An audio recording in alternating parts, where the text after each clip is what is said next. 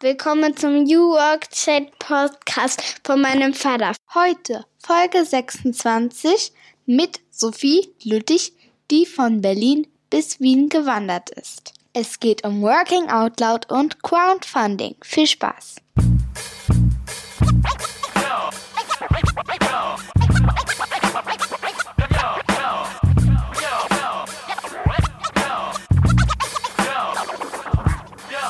Moin und herzlich willkommen zum New Work Chat Podcast. Ich bin Gabriel und ich grüße euch aus dem wunderschönen Rostock an der Ostsee, wo ich mit meiner Frau und unseren drei kleinen Töchtern lebe und arbeite.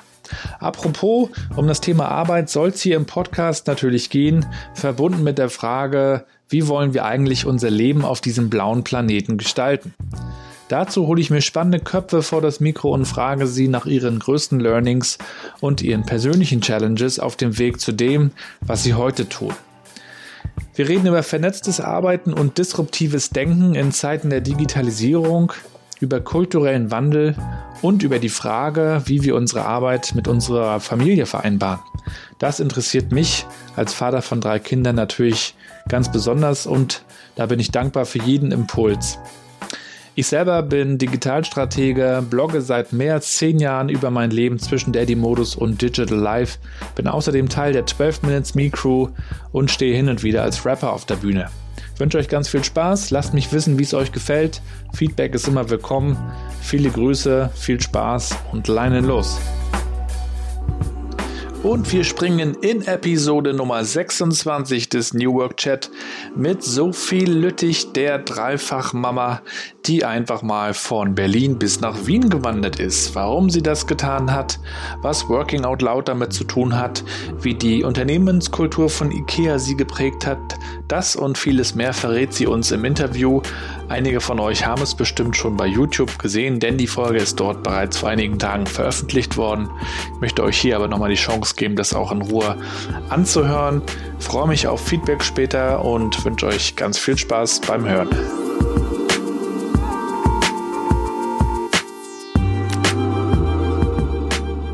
So, die Aufnahme läuft. Wir sind zurück bei New Work Chat, mittlerweile Folge 26. Ich freue mich sehr, dass Sophie Lüttich heute zu Gast ist. Viele Grüße aus Rostock. Hallo Sophie. Hallo, grüß dich, Gabriel. Sonnige Grüße aus Berlin. Äh, Sophie, wir haben ähm, ein außergewöhnliches Thema, über das wir heute sprechen wollen. Ähm, eigentlich haben wir ganz viele Themen, über die wir sprechen könnten. Wir sind beide äh, leidenschaftliche Eltern. Wir beschäftigen uns beide mit Kommunikation und auch mit New Work.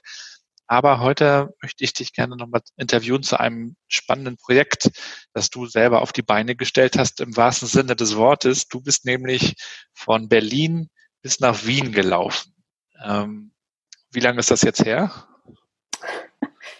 Ja, äh, gefühlt laufe ich im Kopf immer noch, aber äh, angekommen bin ich äh, schon wieder Anfang August. Am 7. August war das Projekt sozusagen zu Ende. Jetzt genieße ich noch äh, die letzten Tage des Sabbaticals, bevor es dann im September wieder ins Büro und in den Job geht. Genau, und du hast da ähm, tatsächlich ein, eine, ja, eine Aktion hinbekommen und realisiert, äh, die sich nicht nur um, um dich selbst dreht, sondern du hast für den guten Zweck ähm, ganz viel Geld gesammelt. Darüber wollen wir natürlich nachher nochmal ausführlich sprechen. Bevor wir da reingehen, würde ich dich auch nochmal bitten, Sophie, stell dich doch mal gerne vor für die, die dich nicht kennen. Wer bist du, was machst du? Ja, ähm, ich bin berufstätige Mama, jetzt im nächsten Level der Elternschaft, jetzt mit drei Schulkindern und einem tollen Mann dazu. Äh, der gehört zum Gesamtorganisationskonstrukt, deswegen wollen wir den auch gar nicht außen vor lassen. Und beruflich habe ich das Glück, so das Beste aus äh, Social Media und sozialem Unternehmertum verbinden zu dürfen. Ich bin Referentin für Unternehmenskommunikation bei der Fröbel Bildung und Erziehung. Das ist ein gemeinnütziger Träger von Kindergärten und Kinderkrippen, Familienberatungsstellen mit Hauptsitz hier in Berlin. Und nebenberuflich bin ich äh, Bloggerin und berate auch zu Social Media Themen. Und da haben wir uns ja auch kennengelernt im, im Kontext von, vom Bloggen.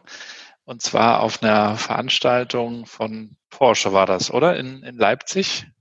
Ja, das war ein äh, rasantes Kennenlernen, was mir gut im Gedächtnis geblieben ist. Und äh, den Blogartikel habe ich dann mit der Work Drive Balance übertitelt. Und da ging es auch schon darum, nicht immer nur die Work-Life-Balance hinzukriegen, sondern manchmal auch einfach total verrückte Sachen hinzubekommen und sich dafür auch die nötige Zeit freizuschaufeln.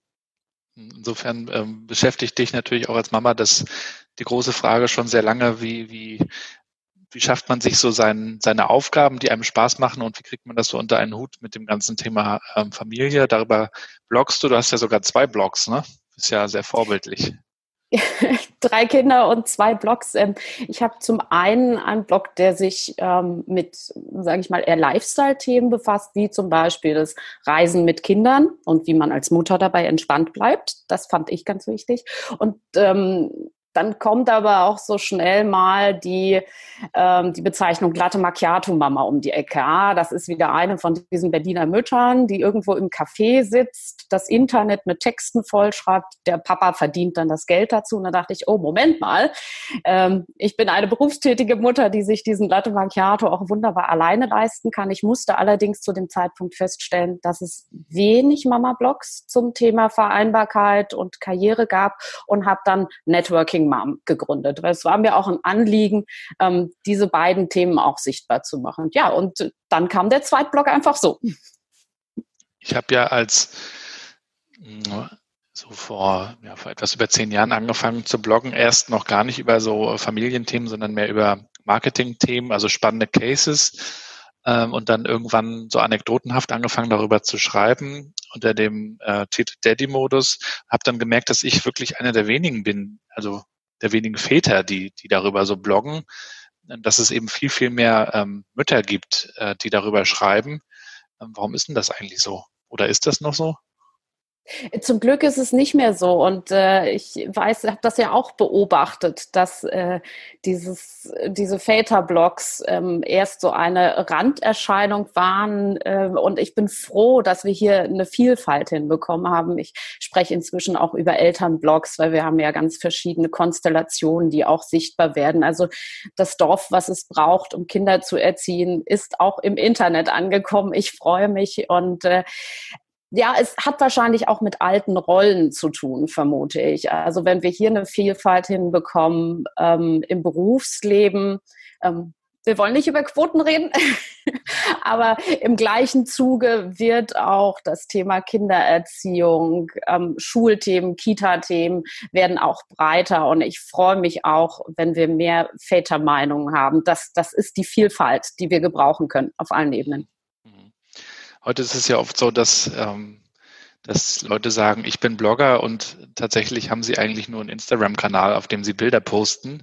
äh, das ist ja auch so ein, so ein schwammiger Begriff mittlerweile, das Bloggen geworden. In Zeiten von Mikroblogging, TikTok kommt jetzt dazu. Die Frage ist, wie nennt man sich inzwischen? Ähm, ich schwanke auch zwischen Bloggerin, also äh, ich kann noch HTML, sage ich dann immer, ähm, bis zu, ja, bin ich jetzt eine Influencerin und wenn ja, vielleicht eher eine Mikro-Makro-Influencerin. Und ich glaube, hier sind wir noch lange nicht am Ende, denn mittlerweile sind wir ja auch bei Corporate Influencern. Das ist ja auch nochmal ein ganz spannendes Thema, die so einen Mix machen aus diesem mein Arbeitsleben mit meiner persönlichen Perspektive und äh, ja, ich glaube, da werden wir noch öfter ähm, verschiedene Felder miteinander vermixen und vielleicht auch manchmal um den einen oder anderen Begriff streiten. Ich weiß nicht, wie es dir geht. Ähm, ich habe auf jeden Fall festgestellt, dass ich dadurch, dass ich blogge, sehr viel gelernt habe, weil man sich natürlich mit Themen beschäftigt, sich Fragen stellt, ähm, nochmal reflektiert. Ähm, insofern ist das ja auch so ein, so ein Projekt für einen selber, auch wenn man sehr viel teilt und, und sich mitteilt, ähm, kommt man nochmal sehr stark ins Reflektieren und kann sich dadurch auch aus meiner Sicht viel besser weiterentwickeln. Und wenn man so zurückschaut und sich dann nochmal fragt, wo will ich so eigentlich hin? Das ist ja auch so eine Kernfrage bei New Work. Wo will ich eigentlich hin? Was will ich eigentlich arbeiten? Ähm, wie will ich arbeiten? Ähm, jetzt hast du schon erzählt, was du arbeitest, Unternehmenskommunikation. Magst du auch nochmal erzählen, wie, wie du da so hingekommen bist, wie du aufgewachsen bist? Wusstest du schon als Kind, was du werden willst?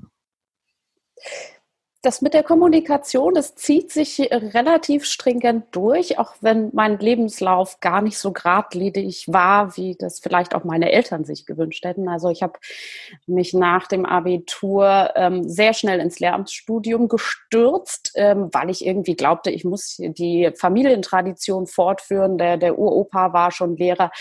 Ähm, und dann sehr zum Leidwesen meiner Eltern dieses Lehramtsstudium an der renommierten Humboldt-Uni ähm, geschmissen geschmissen habe. Da war ein großes Trara. Ich habe dann, ähm, hatte schon immer als Reiseleiterin gearbeitet und irgendwann war klar, äh, ich war mehr auf Reisen als im Hörsaal, ähm, habe dann später aber bei einem Reiseveranstalter gearbeitet, berufsbegleitet Marketing studiert schon mit dem Schwerpunkt Dialogmarketing. Also das waren so die Anfänge, wo man wusste, okay, wir können nicht nur beim Senden bleiben, sondern wir wollen den Dialog, wir wollen das Feedback ganz bewusst und nicht nur aus Versehen so huch, jetzt antwortet jemand, was machen wir denn jetzt? Äh, später bin ich dann bei IKEA eingestiegen über ein Trainee-Programm. Ähm, eine sehr spannende Zeit, in der ich viel gelernt habe als Local Market Specialist und ich war auch eine Zeit lang im Brandmanagement. Ähm, und da fing das dann an mit diesen Blogs, Social Media. Und wie du es sagst, um, um zu verstehen, um, um da wirklich auch selbst zu lernen, habe ich einfach gesagt, okay, ich möchte auf diesen Plattformen präsent sein. Ich möchte einen Blog haben. Ich, dann kam der Twitter-Account dazu. Mhm. Und das, das war wirklich ein, ein Staunen und Lernen und ein Begreifen. Ähm, was man, glaube ich, wenn man es nur in der Theorie liest, ne, du bist ja selber einer, der die verschiedenen Kanäle nicht nur beobachtet, sondern auch teilnimmt. Da versteht man auch auf einer ganz anderen Ebene. Wie war das bei IKEA zu der Zeit? Also wann war das eigentlich, als du bei IKEA warst? Ähm, ich war bis zum Wechsel dann zu Fröbel, also ich bin 2011 zu Fröbel gekommen. Da war ich fünfeinhalb Jahre bei IKEA. Das heißt, da ähm, ist mit diesen Blogs, mit diesem Web 2.0 sehr viel passiert. Und da ich zum Beispiel auch für diese IKEA Family Community zuständig war, war irgendwie klar, okay, es gibt irgendwie diese Shopping-Plattform, es gibt auch einen Newsletter, mit dem wir unseren lokalen Markt Berlin-Brandenburg bedient haben.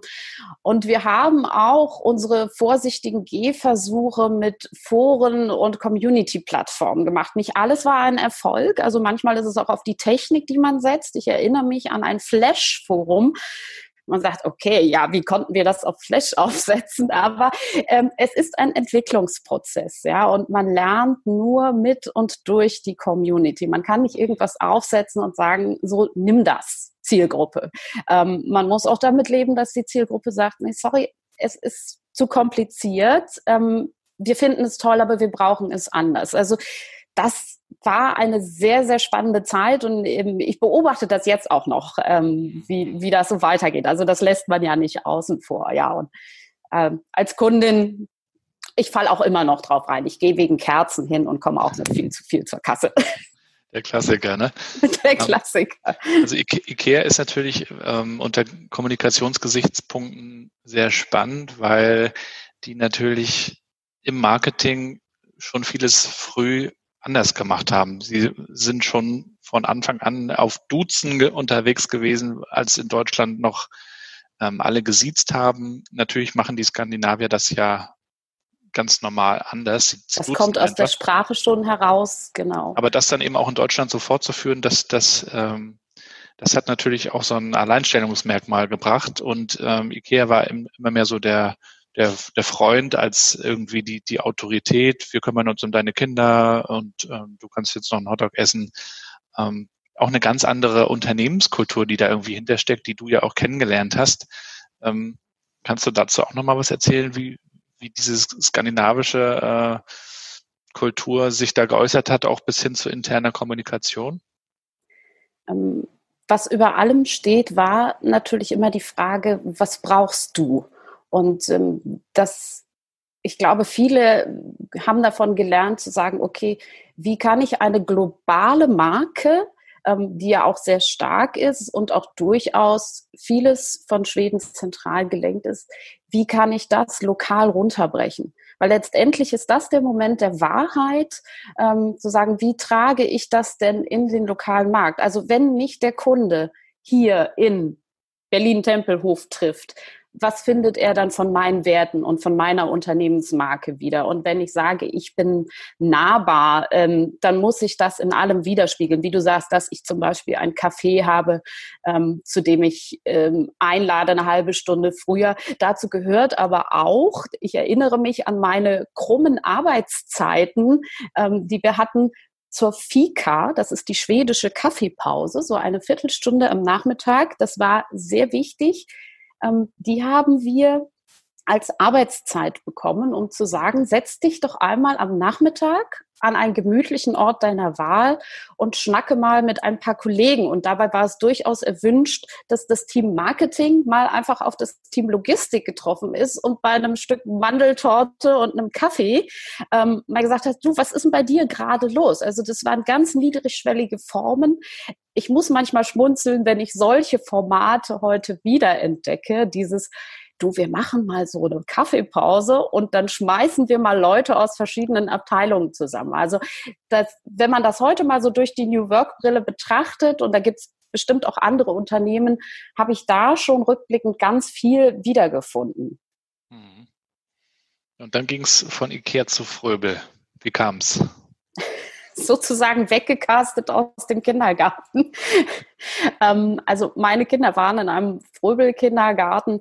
Ähm, erzählen wir uns heute noch. Das Gebäude war von außen nicht das Tollste, aber du kennst das als Vater vielleicht, wenn man ähm, irgendwo reingeht und erlebt, wie die, wie die dort arbeiten, wie die dort mit den Kindern umgehen und dann weißt du ganz schnell, hier ist mein Kind gut aufgehoben. Das ist nicht nur Kinderbetreuung, Bewahrung, sondern hier ist wirklich eine Bildungsstätte, ähm, ein ganz tolles Miteinander. Äh, inzwischen sieht der Kindergarten super aus. Wir haben mehrere Modernisierungen mitgemacht.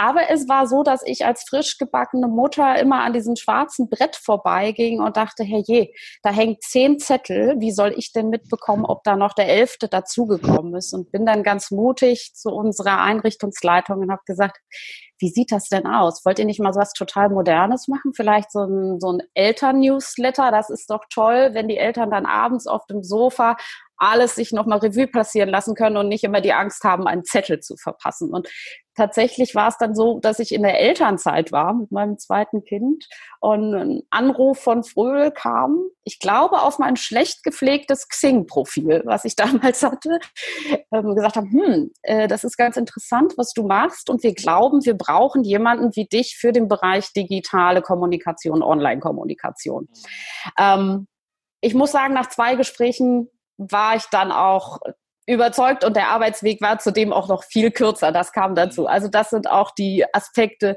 die dann mit dem Elternsein auch wichtig sind. Also fahre ich eine Stunde durch die Stadt oder brauche ich nur zwölf Minuten mit dem Fahrrad? Mhm. Und ähm, hat, hat für dich auch so das, das Thema sinnhafte Arbeit da eine Rolle gespielt? Ist es so, dass du, weil du sagst, soziale Arbeit, das, das ist jetzt was, was sich eben gut verbinden lässt, auch mit Familie. Ist das auch so ein, hat das auch mit reingespielt bei deiner Entscheidung? Also ich habe ja auch verschiedene Stationen schon gehabt. Ich habe ähm, Zivildienst mal in einem Altenpflegeheim gemacht, habe da auch so soziale Arbeit kennengelernt, äh, sehr viel Dankbarkeit erfahren, ähm, habe aber bei kommerziellen Stationen dann das teilweise vermisst. Ist das jetzt auch so ein Punkt, der dir wichtig ist? Also es war auch ein Aspekt, aber ähm, zum, ich glaube, das Entscheidende war, dass ich so mit der Brille der Markenkommunikation ähm, drauf geschaut habe und gesehen habe, dass der ganze Bereich frühkindliche Bildung ähm, noch gar nicht die Positionierung hat, auch ähm, in der Gesellschaft, die er haben könnte. Also ähm, es gibt ja diese Weisheit, tu Gutes und rede drüber. Ähm, mir ist aber aufgefallen, dass viel von dem, was Gutes getan wird, da werden wirklich elementare ähm, Grundsteine gelegt in der frühkindlichen Bildung. Aber dass man darüber redet, dass man auch durchaus selbstbewusst seine Erfolge feiert, ähm, das fand nicht so statt. Und ich dachte, hier kann ich was tun. Hier kann ich auch mit dem Wissen, was ich habe, ähm, immerhin bei einem großen Träger, mittlerweile der größte freigemeinnützige Träger mit mehreren Kindergärten in vielen Bundesländern, sage, hier kann ich auch irgendwie ähm, eine Wirkung ähm, erzielen. Und das Markenwissen von einer globalen Marke einfach mal runterbrechen auf einen ganz anderen Sektor. Das fand ich auch sehr, sehr spannend und wir tauschen uns auch heute mit vielen anderen Institutionen aus und geben Best Practice. Also wir haben zum Beispiel eine gute Partnerschaft mit einem Träger aus Wien, den Kindergärten in Wien, wo wir auch immer einfach wieder Best Practice auch aus dem Bereich PR und Social Media austauschen. Ja, und Vernetzung ist ja dann auch so ein, so ein wichtiges Thema heutzutage, wenn man lernen möchte, voneinander lernen möchte, ähm, so wie das eben auch in der Working Out Loud Community gehandhabt wird, äh, die wir beide ja kennengelernt haben. Ähm, ich noch zu meiner Zeit bei der Sparkasse, wir haben das also hier in Rostock kennengelernt, ähm, haben dann auch Sparkassen übergreifend den deutschlandweit ersten Working Out Loud Circle gestartet, Mittlerweile gibt es das äh, bei einigen Sparkassen, unter anderem der Berliner Sparkasse auch, soweit ich weiß. Und du hast es auch kennengelernt. Erzähl mal deine ersten Berührungen und deine Erfahrung. Ich weiß nicht, wie es dir ging, aber ich bin diesem Working Out Loud Begriff und diesem Hashtag WOL zunächst erstmal sehr still gefolgt auf Twitter und LinkedIn. Ähm, habe mich da noch gar nicht viel eingebracht, sondern erstmal so, oh, spannend, was ist das und wieso laut? Äh, das war ja schon die Begrifflichkeit, ist halt so, ähm, was hat das äh, damit zu tun? Bis ich dann bei einem Meetup in Berlin war. Also tatsächlich brauchte es dann ein Treffen in Real Life, um den nötigen Anstupser zu geben. Ähm, Michael Munke ist da ganz engagiert von Daimler, der das bei sich im Unternehmen auch in die Breite getragen hat. Und ja, mein Buch zum Beispiel äh, habe ich jetzt gar nicht. Das hat unser neuer Personalentwicklungschef mit all meinen Kommentaren und Klebezettelchen. Also es ist jetzt auch ganz äh, zart schon in unser Unternehmen reingewandert und mal sehen, wohin das kommt. Aber meinen ersten Circle habe ich mit vier mir völlig unbekannten Leuten gemacht. Und ich hatte mir als erstes Ziel einfach gesetzt, ich möchte mehr über diese Methode lernen. Was ist das? Wie wendet man sie an? Ähm, wie, wie kann man sie anwenden? In welchen Feldern? Und beim zweiten Circle war ich dann, ich weiß gar nicht, soll ich sagen, verrückt oder mutig zu sagen, hey, ich benutze das mal gar nicht im Arbeitskontext, sondern plane mein Projekt für mein Sabbatical und äh, bereite eine Spendenwanderung vor, äh, meine erste Mehrtageswanderung überhaupt. Also wirklich ein, ein völlig neues Lernfeld und vielleicht für die, die das nicht kennen, ähm, Working Out Loud ist ähm, ein, einerseits ein Methodenkoffer und andererseits eine tolle Lernmethode, indem ich ein mir selbst gesetztes Ziel in zwölf Wochen mit einem wöchentlichen Circle-Treffen ähm, in einer Peer Group lerne. Und da ist natürlich den Zielen äh, kein Rahmen gesetzt. Also viele durch den Begriff Working nutzen das im beruflichen Kontext, aber man kann das natürlich auch für Fitnessziele oder fürs Fundraising verwenden. Und das hast du getan. Das habe ich getan und es funktioniert sehr gut. Und es war auch ein bisschen notwendig, weil ähm, durch Corona, das kam ja dazwischen, hatte ich ehrlich gesagt zwar das Sabbatical vom Termin schon in der Tasche, aber ich hatte so gut wie nichts vorbereitet. Irgendwo zwischen Homeschooling, Homework und Home Everything, habe ich zum Schluss gesagt. Also wir, ich habe mit meinem Mann irgendwie die Termine jongliert und am Ende blieb nicht mehr viel für die Planung übrig, wo dann klar war, so jetzt musst du dich aber ransetzen. Du hast das Sabbatical jetzt in der Tasche, jetzt möchtest du das auch durchziehen. Aber wie ist die Idee entstanden? Also du hattest ja ähm, eine, eine haarsträubende Idee. ja, ähm, schuld sind ehrlich gesagt meine Kinder. Äh, es ist nämlich schon fünf Jahre her, das war 2015. Da haben wir zusammen im Kinderfernsehen eine Dokumentation gesehen über zwei Mädchen, ähm, zwei Freundinnen, von denen eine an Krebs erkrankt war und äh, es klar war, sie wird in der Chemotherapie ihre Haare verlieren. Und das ist für so ein heranwachsendes Mädchen, ich glaube, sie war zwölf, ähm, ein ganz furchtbarer Einschnitt. Das heißt, zu der Krankheit dazu kommt auch noch der Verlust der Haare. Und äh, das hat meine Kinder sehr bewegt. Und die sagten dann zu mir, Mama, du bist ja die Einzige, deren Haare lang genug sind, Würdest du das auch machen? Würdest du deine Haare spenden? Das hat nämlich das, die Freundin getan. Ihre Haare gespendet, damit eine Perücke für das Mädel draus gemacht werden kann. Und ich sagte dann ganz lapidar, ja klar, logisch, die wachsen ja nach. Aber wie Kinder so sind, die vergessen ja nicht und sagten dann, Mama, guck doch das mal im Internet nach. Wo kann man denn seine Haare hinspenden? Und vor allem, es war ihnen wichtig, dass es wirklich auch Kinder bekommen. Äh, das war dann nicht so einfach, aber in Wien fand sich der Verein Haarfee, die immer, wenn sie genug Haare und genug Geld zusammen haben, hochwertige Perücken für Kinder machen, die sie dann auch verschenken. Ähm, man muss nicht viel dazu erzählen. Das, was man von der Krankenkasse finanziert bekommt, das ist einfach eine Kunsthaarperücke, das ist äh, gerade im Sommer eine Zumutung für Kinder. Und die erste Haarspende war einfach nur hier in Berlin. Haare in den Umschlag und ein kurzer Aufruf über Social Media. Hey, ich bin mutig genug, meine Haare zu spenden und ich möchte gerne noch ein bisschen Geld spenden. Komm, äh, für jeden Zentimeter 10 Euro und wenn der ganze Zopf äh, rechnerisch zusammengekommen ist, dann bin ich mutig und lass den abschneiden. Es kamen tatsächlich 1500 Euro zusammen. Es war so eine ganz spontane Aktion kurz vor dem Sommerurlaub. Und es war klar, wenn meine Haare mal lang genug sind, um das noch ein zweites Mal zu machen, möchte ich da gerne einfach noch eine Schippe draufsetzen. Aber für Briefumschlag oder für eine Zugfahrt nach Wien wusste ich, das ist es nicht es muss schon so ein bisschen aus der Komfortzone herausgehen und es reifte die, lange. Die Leute wollen, wollen, wollen dich leiden sehen.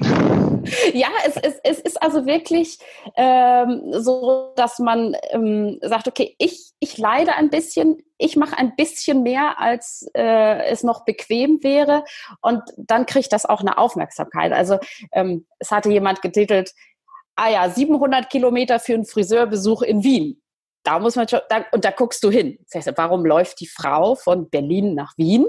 Äh, was ist das für ein besonderer Friseurbesuch? Und bei mir hat es auch noch den Hintergrund, ähm, dass ich lange durch einen Unfall, durch einen blöden Sturz ähm, nicht laufen konnte und da erst gemerkt habe, wie ähm, wertvoll das ist, selber laufen zu können. Mhm. Ähm, und dann war klar, das kann ich verknüpfen. Es muss was mit Laufen zu tun haben und mit Haarspende. Ähm, aber nicht, dass jemand denkt, das habe ich mir vorgestern ausgedacht, dann habe ich Working Out Loud gemacht und bin losgelaufen, sondern die Idee dazu, die stand schon Ende 2018 fest. Und eine Idee braucht manchmal ein bisschen Zeit zum Reifen und die Umsetzung war dann wirklich erst jetzt im Sommer 2020. Also das ist ja immer, wenn man so zusammengefasst äh, sagt, äh, denkt man so, krass, ja, äh, wieso macht die sowas? Und ich trage mich mit meiner kleinen Idee vielleicht mal mit Yoga anzufangen schon so lange. Nein, ich habe mich auch mit dieser Idee schon sehr lange beschäftigt. Da hast du der Aktion auch einen Hashtag verpasst, Mamas Zopf und hast es dann auch wirklich äh, professionell organisiert, hast eine Spendenplattform dir ausgesucht, hast getrommelt, äh, hast deine Community aktiviert. Ähm, was hast du in dieser Zeit, also in dieser Vorbereitungszeit gelernt über Community Building und, und ja, wie man diese Netzwerke nutzen kann für sowas? Da war tatsächlich Working Out Loud eine große Hilfe, weil der Ansatz ja ist, ähm, dass du über Beziehungen, die du pflegst und über Beiträge, die du selber leistest, am Ende sehr viel zurückbekommst für dein Ziel. Also was heißt das in meinem Fall Beiträge leisten? Ich habe zum Beispiel ähm, schon sehr früh über meine Pläne berichtet. Ich habe aber auch über meine Zweifel berichtet, zu sagen, ich bin hier so eine typische Stadtmama und bis mal auf ein bisschen Wandern habe ich gar keine Erfahrung. Ich möchte mich aber dieser Herausforderung stellen. Und darum geht es ja auch bei Working Out Loud, deswegen heißt es ja auch nicht Results out loud, sondern mache den Prozess sichtbar, mache deine Arbeit sichtbar und scheue dich auch nicht, ähm, Gedanken und vielleicht kleine, kleine Tiefs zu teilen. Also ich habe diesen ganzen Prozess sichtbar gemacht, zum Beispiel, ähm, dass ich die Spendenplattform mir ausgesucht habe. Ich habe ein bisschen was über Better Place erzählt, ähm, dass man dort zum Beispiel sehr einfach eine private Spendenauktion, also nenne ich privat eine persönliche Spendenaktion aufsetzen kann, um, ähm, um dann Projekte zuzuordnen, die man fördern möchte. Ich habe erzählt, wen ich fördern möchte. Ich habe auch erzählt, ähm, wie ich die Vorbereitung getroffen habe, welches Tool ich benutzt habe, um die Etappen zu planen und auch die Zweifel, als es nämlich gar nicht klar war, sind denn die Grenzen überhaupt offen? Also kann es eventuell sein, dass ich aus Deutschland gar nicht rauskomme. Was, was du, macht Corona? Die, die Grenzen nach Bayern. Ach du, das nach Bayern, das ist auch so eine Anekdote. Also die Community äh, braucht ein bisschen, äh, braucht ein bisschen Geografie-Nachhilfe. Es waren tatsächlich sehr viele, die gesagt haben, ah super, ich wandere ein Stück mit dir mit. Die waren äh, recht viele aus Bayern, wo ich dann auch sagen musste, mm, schau doch noch mal auf die Karte. Nicht jeder, der nach Österreich will, muss zwangsweise durch Bayern. Äh, aber es war ähm, ein Erfolgsfaktor, das kann ich jetzt auf jeden Fall sagen, schon sehr früh mit der Kommunikation anzufangen. Zum einen für mich selber, weil dann war es raus. Dann hatte ja. ich über meine Pläne gesprochen und das hilft unheimlich viel. Das kann ich jetzt auch nur als Tipp geben erzähle möglichst vielen Leuten frühzeitig von deinem Vorhaben, weil dann wird es für dich selber auch klarer. Was mhm. habe ich das wirklich gerade gesagt? Dann kriegst du auch mal Feedback, so hey, was heißt denn das? Wie, wie viel Kilometer läufst du denn pro Tag? Das bringt ja. dich wiederum zu sagen, aha, warte, das muss ich bedenken. Wie viel laufe ich am Tag? Und du hast diesen Netzwerkeffekt frühzeitig. Ähm, das heißt, in meinem Fall an der, an der Spendenplattform kann ich das sehr schön nachvollziehen, dass die ersten Spenden bereits da waren. Da habe ich noch nicht mal einen Fuß vor die Tür gesetzt. Und das ist wiederum ein toller Ansporn zu sagen, hey, jetzt muss ich aber auch losgehen, denn die Community hat schon so viel Vertrauen und Vorschusslorbeeren äh, entgegengebracht. Jetzt kannst du nicht mehr kneifen, jetzt musst du wirklich los. So, und dann hast du dir wirklich diese also diese ehrgeizige Strecke ähm, vorgenommen von Berlin bis nach Wien. 700 Kilometer sind das, ne?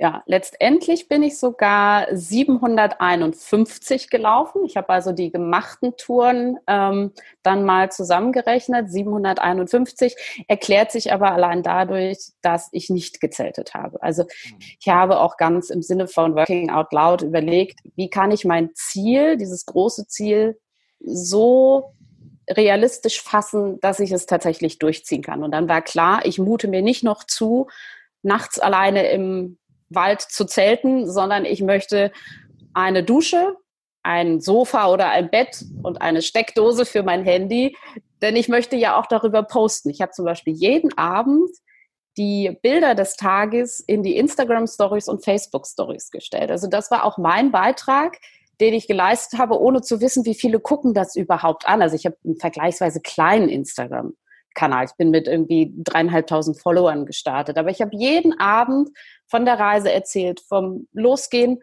vom Wetter, von Wegen, die plötzlich nicht mehr da waren und äh, von Herausforderungen, vor denen ich manchmal stand und dachte, du bist bescheuert. Wie kannst du dich darauf einlassen? Jetzt stehst du hier mitten im Wald, keiner da, noch nicht mehr Handyempfang.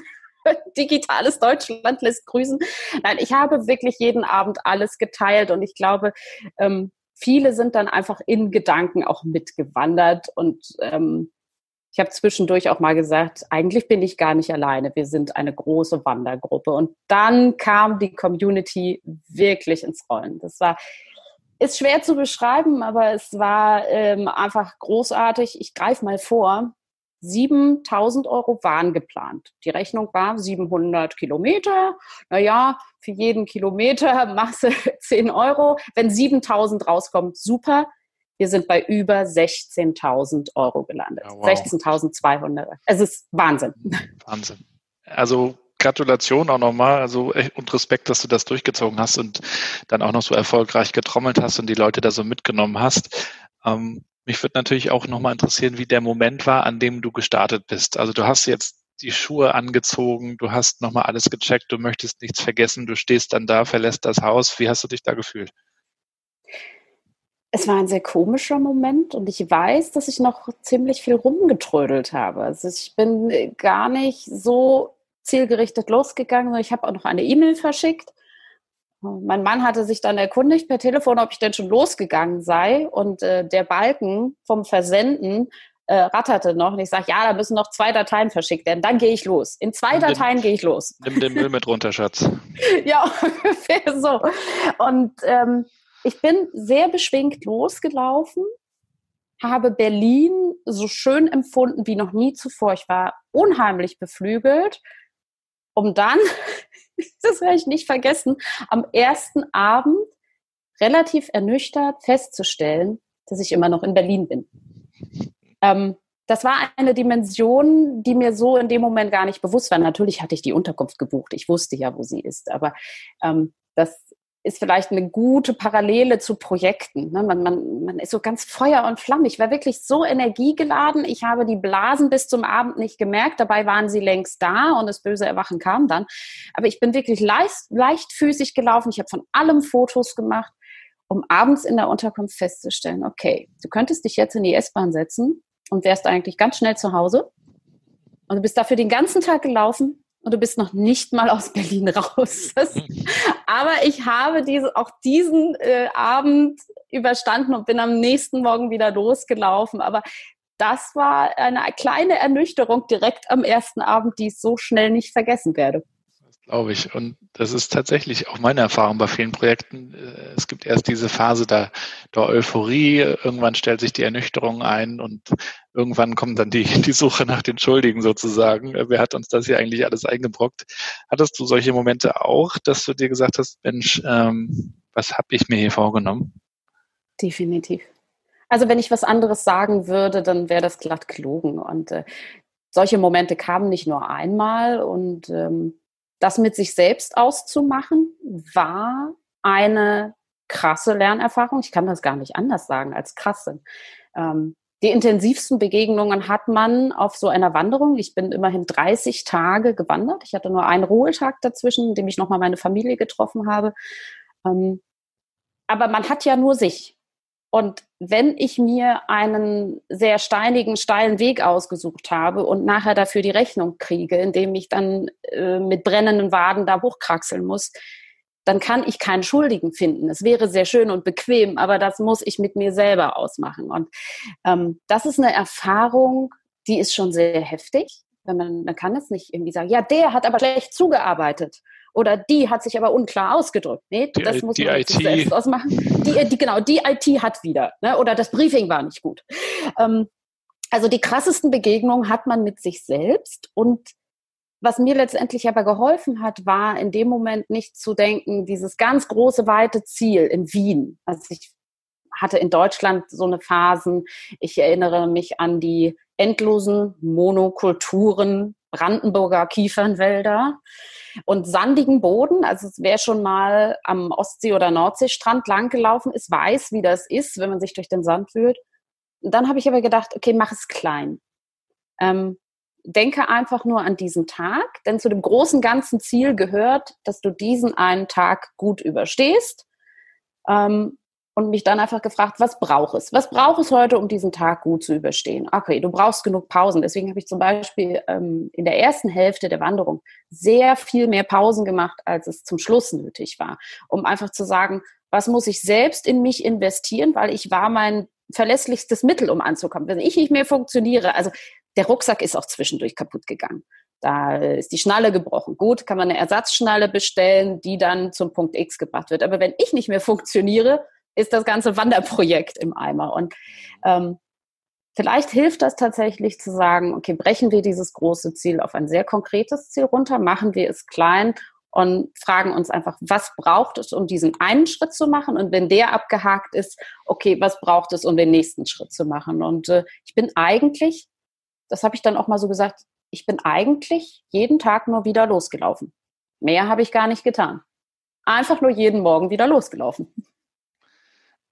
Es kommt mir manchmal auch bei, bei einigen Menschen so vor, dass die so ihren, ihren Arbeitsweg, also bis zur Rente, ähnlich verstehen. Man muss es irgendwie schaffen, ins Ziel zu kommen und dann ist man da und dann kann man das Leben genießen.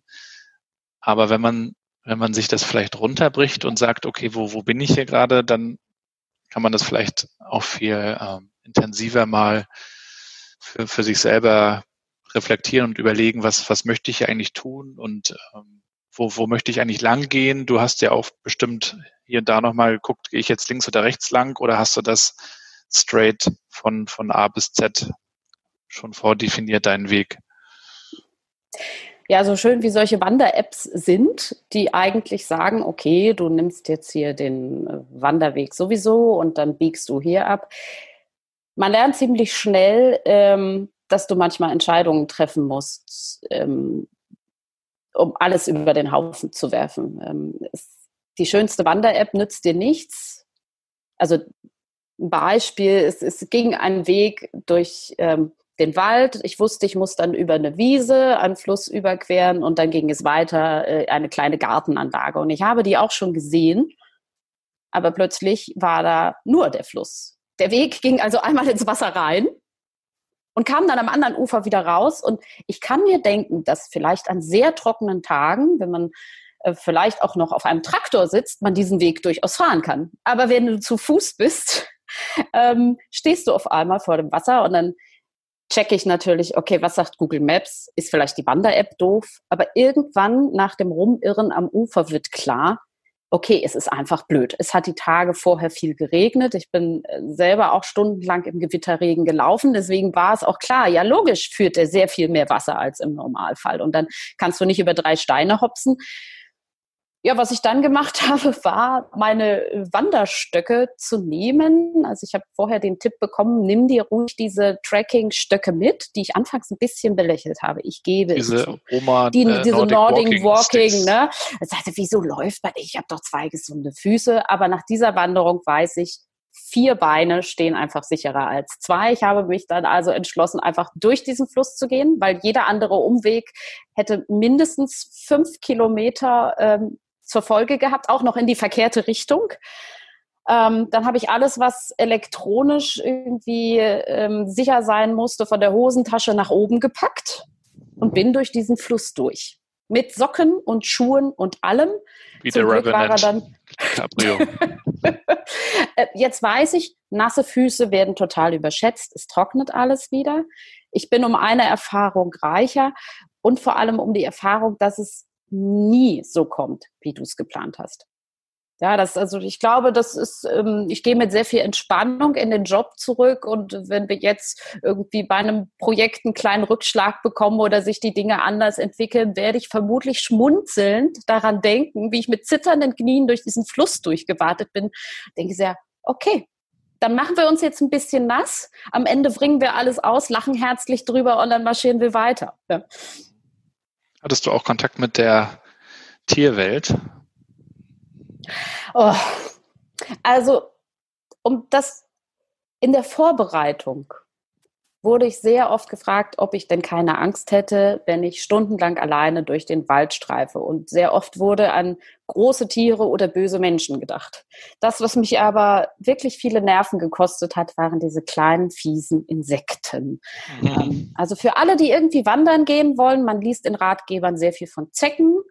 Äh, dagegen kann man ein Spray kaufen. Aber ich kann jedem sagen, es gibt sehr viele weitere Insektenarten, die sich aus Autan und Co. überhaupt nichts machen und einfach fröhlich vor einem rumschwirren. Und da habe ich dann die Entscheidung zum Beispiel an sehr schlimmen Tagen getroffen, raus aus dem Wald und stumpf die Straße lang zu gehen.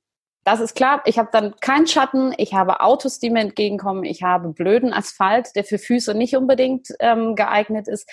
Aber ähm, man bekommt alles nur als Gesamtpaket. Also wenn ich den lauschigen, schattigen Wald möchte, muss ich mir im Klaren sein, ich werde von Insekten umschwirrt und die fliegen in den Mund, in die Nase, in die Ohren.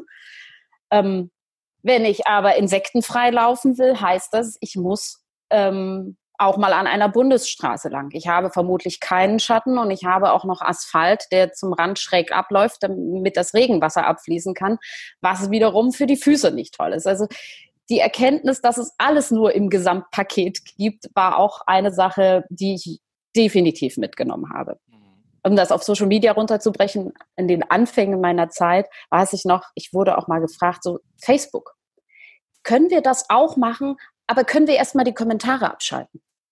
Und ich gesagt habe, nein, das gibt's nur im Gesamtpaket. Also das ist der, das ist die Zusage, wir wollen einen öffentlichen Dialog führen. Und ja, das ist auch was, was ich definitiv mitnehme. Du hast immer das Gesamtpaket. Und dann ist im Laufe deiner Wanderung ähm, auch die Öffentlichkeit darauf aufmerksam geworden. Das hat ja dann auch so seine Kreise gezogen. Und du hast auch unterwegs sogar ein Interview gegeben für einen Podcast, oder?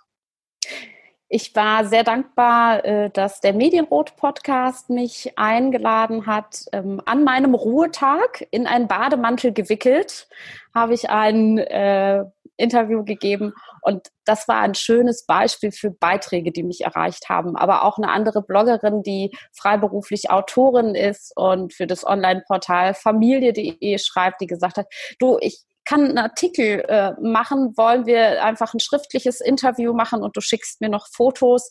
Ähm, und das war eine Vielfalt. Also ich möchte auch gar nicht LinkedIn und Twitter vergessen. Also es war zu sehen, dass viele einfach überlegt haben, welchen Beitrag kann ich dazu leisten? Und das musste nicht immer ein monetärer Beitrag sein. Also ähm, an dieser Stelle Grüße an Marianne Lange, äh, auch äh, Working Out Loud Mentorin, die zum Beispiel gesagt hat, hey, Podcast, Gabriel, wie wär's? Äh, sonst wäre ich gar nicht hier. Also ähm, das sind wunderbare Beispiele, wie ein Netzwerk funktionieren kann, in dem jeder einfach überlegt, ähm, welchen Beitrag kann ich leisten, welches Format liegt mir am besten und auf welchem Kanal bin ich stark. Und ich wurde gefragt, welcher Faktor am erfolgreichsten war. Und ich glaube sagen zu können, dass es das Zusammenspiel war. Weißt du, was ich meine? Also du kannst letztendlich ähm, wenn du das Netzwerk und die Community nutzt, nicht runterbrechen, das war jetzt Person A oder Person B, sondern einfach dieser, dieser Netzwerkeffekt, auch dieser Ping-Pong-Effekt, mhm. ähm, der hat das letztendlich groß gemacht. Denn als das Ziel von 7000 Euro erreicht war, war ich ja erst am Tag 21 meiner Wanderung. Mhm. Und ab da hatte ich dann entschieden zu sagen, hey, wenn diese Community so stark ist und wenn ich an diese Community glaube, überlasse ich das an diesem Punkt komplett der Community. Also man kennt es so aus dem Unternehmenskontext. Da wird gerne gesagt, ja, super Team, Ziel erreicht. Na, wenn das so einfach war, dann setzen wir das doch gleich nochmal höher. Hm. Und das wollte ich aber nicht zu sagen, diese Community trägt das alleine und sie hat das wirklich getragen. Also dann standen schnell die ähm, 8000 Euro im Raum. Dann sagte jemand, hey komm, da kriegen wir doch die 10 voll, bevor sie Österreich erreicht. Und dann standen 11, 12, 13.000 bis hin zur Verdopplung des eigentlichen Ziels. Und ja, diese, diese Kraft der Community zu sehen, das war wirklich großartig. Und wie war das Gefühl dann, als du Wien das erste Mal am Horizont sehen konntest? Es war unglaublich ähm, zu realisieren, das ist heute die letzte At äh, Etappe. Atta ich werde heute wirklich in, in, Wien ankommen. Ich war ja noch nie in Wien und ähm, zum ersten Mal an der Donau zu stehen und ich wusste, jetzt muss ich nur noch an der Donau lang gehen. Dann wird irgendwann Wien kommen. Ich hatte mir auch den Stephansdom ausgesucht, weil schon mein Opa sagte damals, wenn du in einer unbekannten Gegend bist, ähm, such dir ein sehr markantes, hohes Gebäude. Das kannst du nicht verfehlen. Aber so habe ich gesagt, Stephansdom in Wien. Ähm, mein Mann gesagt, er möge bitte mit einer Flasche Sekt auf mich warten. Und ich konnte aufgrund der Erfahrungen, die ich aus den letzten Wanderetappen gemacht habe, schon relativ gut einschätzen, dass ich pünktlich 18 Uhr da ankommen werde.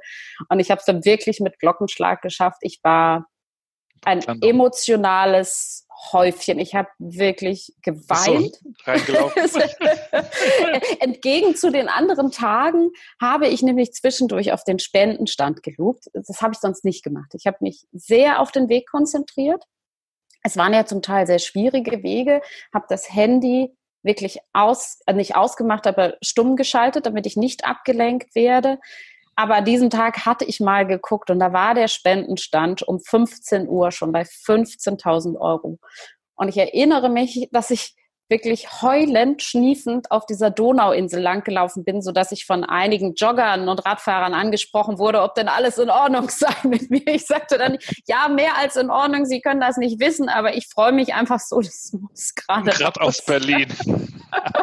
ja, ich, ich muss morgen noch zum Friseur. Ich bin gleich da und ich hatte wirklich einen hochroten Kopf. Ich war körperlich auch fertig ja. Ähm, mein Körper hat mir schon sehr deutlich zu verstehen gegeben, du, das, wenn du angekommen bist, dann ist aber Schluss mit deinem Spaß hier. Ich mache bis hierhin mit, ich habe dich hierher getragen, aber dann ist bitte Ruhe angesagt.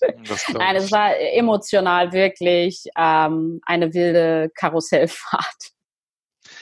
Und es wäre ja eigentlich auch Stoff für ein Buch, oder? Oh, ich könnte ja mal einen Working Out Loud Circle dazu machen.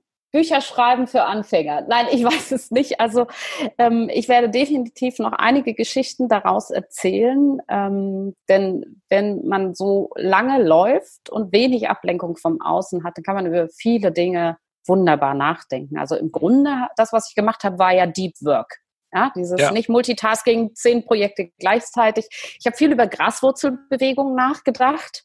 Ähm, denn wenn du einen Waldweg hast, der komplett ähm, aufgeweicht ist vom letzten Gewitterregen, und du siehst dann, dass die eigentlichen Wegspuren, ne, klassischer Weg, ein Streifen, noch ein Streifen, von ähm, Waldfahrzeugen komplett zerfurcht ist, sodass du als Wanderer keine Chance mehr hast, durchzukommen, dann, dann ist das so eine wunderbare Analogie zum Arbeitsleben im Organisationskontext, dass du auf einmal begreifst, warum das Graswurzelbewegung heißt. Denn diese Graswurzel in der Mitte, das war das Einzige, was mir Halt gegeben hat, um auf diesem Weg noch vorwärts zu kommen. Und ich musste so an, an Organisationen denken, die schon so festgefahren sind, dass du wirklich nur noch mit großem Gerät vorwärts kommst. Aber was machst du, wenn du keinen Zugang zu diesem großen Gerät hast? Und dann ist es die Graswurzel, diese zarten kleinen Würzelchen, die dir Halt geben und noch vorwärts kommen. Also da gibt es noch viele andere Sachen. Ähm, ich habe auch zum ersten Mal verstanden, Grüße dass an die, dieses Achtsamkeitsding äh, total Sinn macht.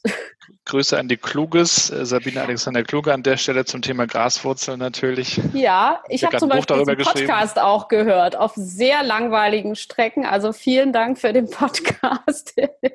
ähm, und man, man entdeckt dann ganz viel. Also Achtsamkeit habe ich vorher zum Beispiel ein bisschen beschmunzelt. Es, es kam als Wort auch ähm, überproportional oft in meinem Umfeld vor, so dass ich das eher abgewunken habe und es so ein mhm. bisschen auch so in die Esoterik-Schwurbelecke geschoben habe. Das mhm. stimmt nicht, das, das ist, war ein Vorurteil von mir. Aber wenn du dann einen Weg hast, auf dem klar ist, wenn du hier falsch trittst, wirst du diesen Abhang runterschmettern und du wirst wie ein Käfer auf dem Rücken mit diesem 10 Kilo schweren Rucksack liegen und es ist keiner da, der dir hochhilft, dann macht auf einmal Achtsamkeit total viel Sinn. Hm. Das glaube ich. Also wir werden ähm, natürlich deinen Instagram-Kanal und deinen Blog äh, auf jeden Fall in den Shownotes nochmal verlinken. Äh, würdest du äh, abschließend sagen, dass so ein Sabbatical ähm, sich lohnt, um mal rauszukommen? Man muss ja jetzt vielleicht nicht 30 Tage wandern, aber ist das, ähm, ist das empfehlenswert? Ich würde es auf jeden Fall zur Nachahmung empfehlen, aber nicht ohne sich vorher zu überlegen, was ist denn meine Wanderung? Also ich kann jedem nur sagen, diese, diese Wanderung, die ich gemacht habe, immer nur als, als Stellvertretung zu sehen. Ähm, aber es war ähm, eine gute Erfahrung, die ich auch weitergeben kann, mal das genaue Gegenteil von dem zu machen, was man sonst macht. Ich habe immer im Team gearbeitet, immer vernetzt, gerade im Bereich Kommunikation. Und dann zu sagen, ich gehe mit mir alleine und muss mich selber auch mal mehrere Tage am Stück alleine aushalten. Also vielleicht gerade diese, diesen bewussten Switch. Und ich glaube, da machen schon drei Tage, also einem Freitag bis Sonntag sich mal rauszunehmen und irgendwie genau das Gegenteil von dem zu machen und sich ganz bewusst damit auseinanderzusetzen das glaube ich, das gibt schon einen Impuls und das trägt auch weiter. Aber was das für jeden Einzelnen sein kann, das ist sehr persönlich, glaube ich. Da kann ich jetzt nicht Wandern als ähm, Pauschalmedizin empfehlen. Das, das wäre zu hoch gegriffen, glaube ich. Und als du dann nach Hause kamst, ähm, dein Mann war mit drei Kindern einen Monat allein zu Hause. Wie sah die Wohnung aus? Och, es war äh, wohnlich.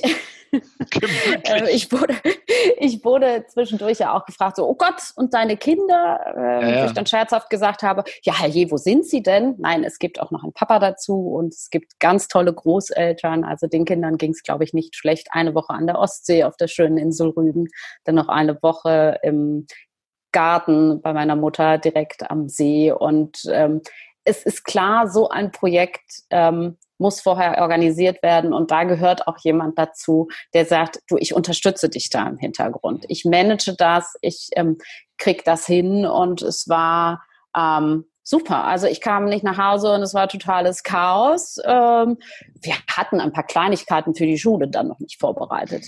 Aber da kann man dann auch sagen, ach, wissen Sie, die letzten Monate Schule, die waren sowieso alles andere als normal, wenn wir jetzt nicht alles von der Liste in der ersten Schulwoche schon abgearbeitet haben.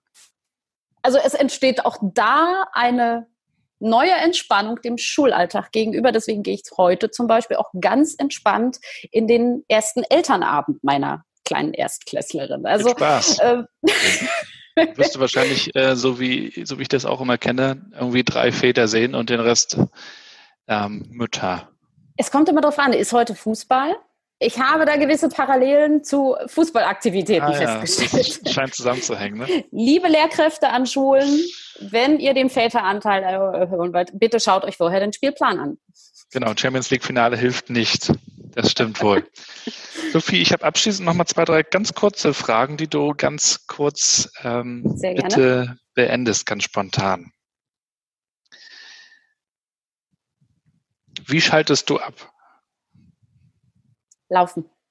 Und wenn es nur Spaziergang ist, Bewegung in den Füßen schafft Bewegung im Kopf.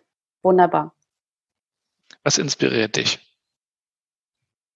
Andere Menschen und ihre Ideen und anderen Sichtweisen, die bei mir ein Kitzeln im Kopf verursachen.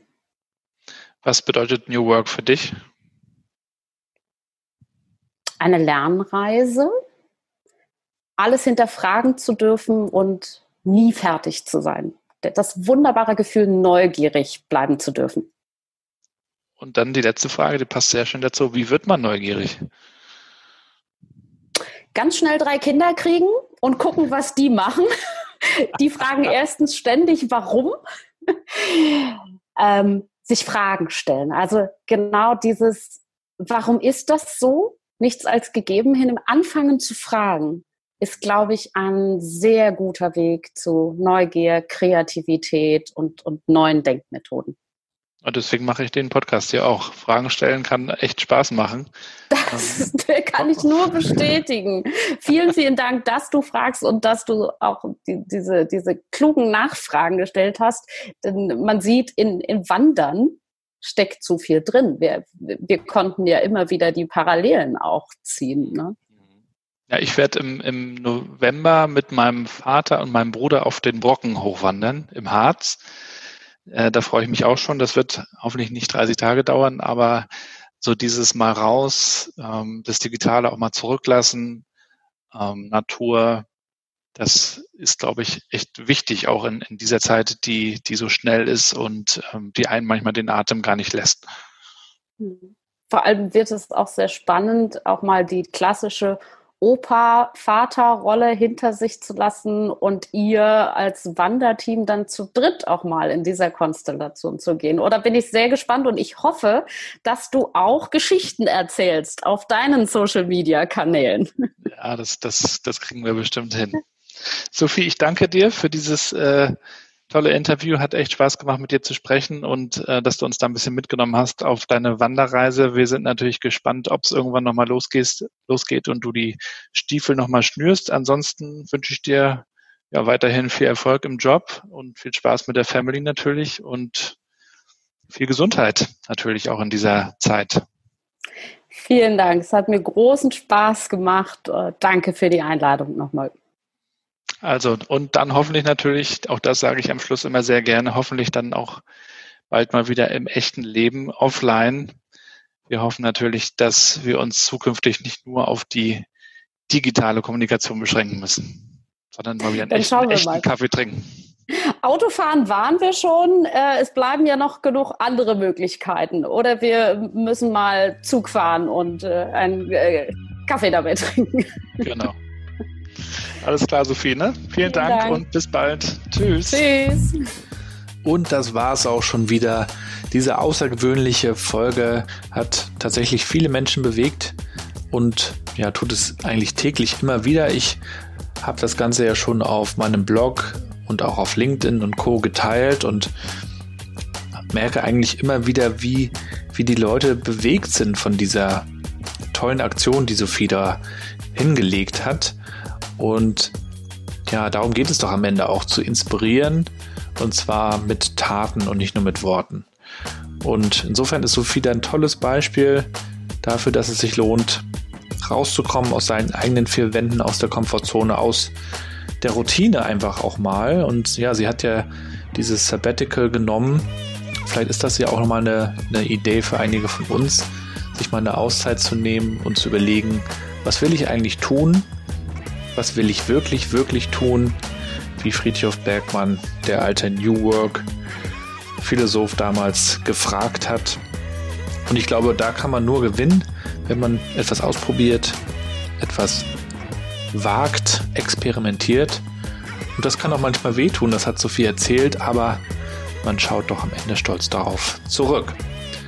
Ich würde mich freuen, wenn ihr diesen Podcast weiterleitet, teilt, bewertet, gerne auch kommentiert bei Apple Podcasts zum Beispiel. Helft mit, damit wir noch größer werden, damit noch mehr Leute das hören und kommt gerne auf mich zu, wenn ihr Stories habt, wenn ihr Leute habt, wo ihr sagt, das wäre mal ein spannender Interviewgast. Egal woher, aus welcher Branche. Hauptsache, ja, neue Arbeit im Sinne von neue Dinge ausprobieren. Bleibt gesund und bleibt connected.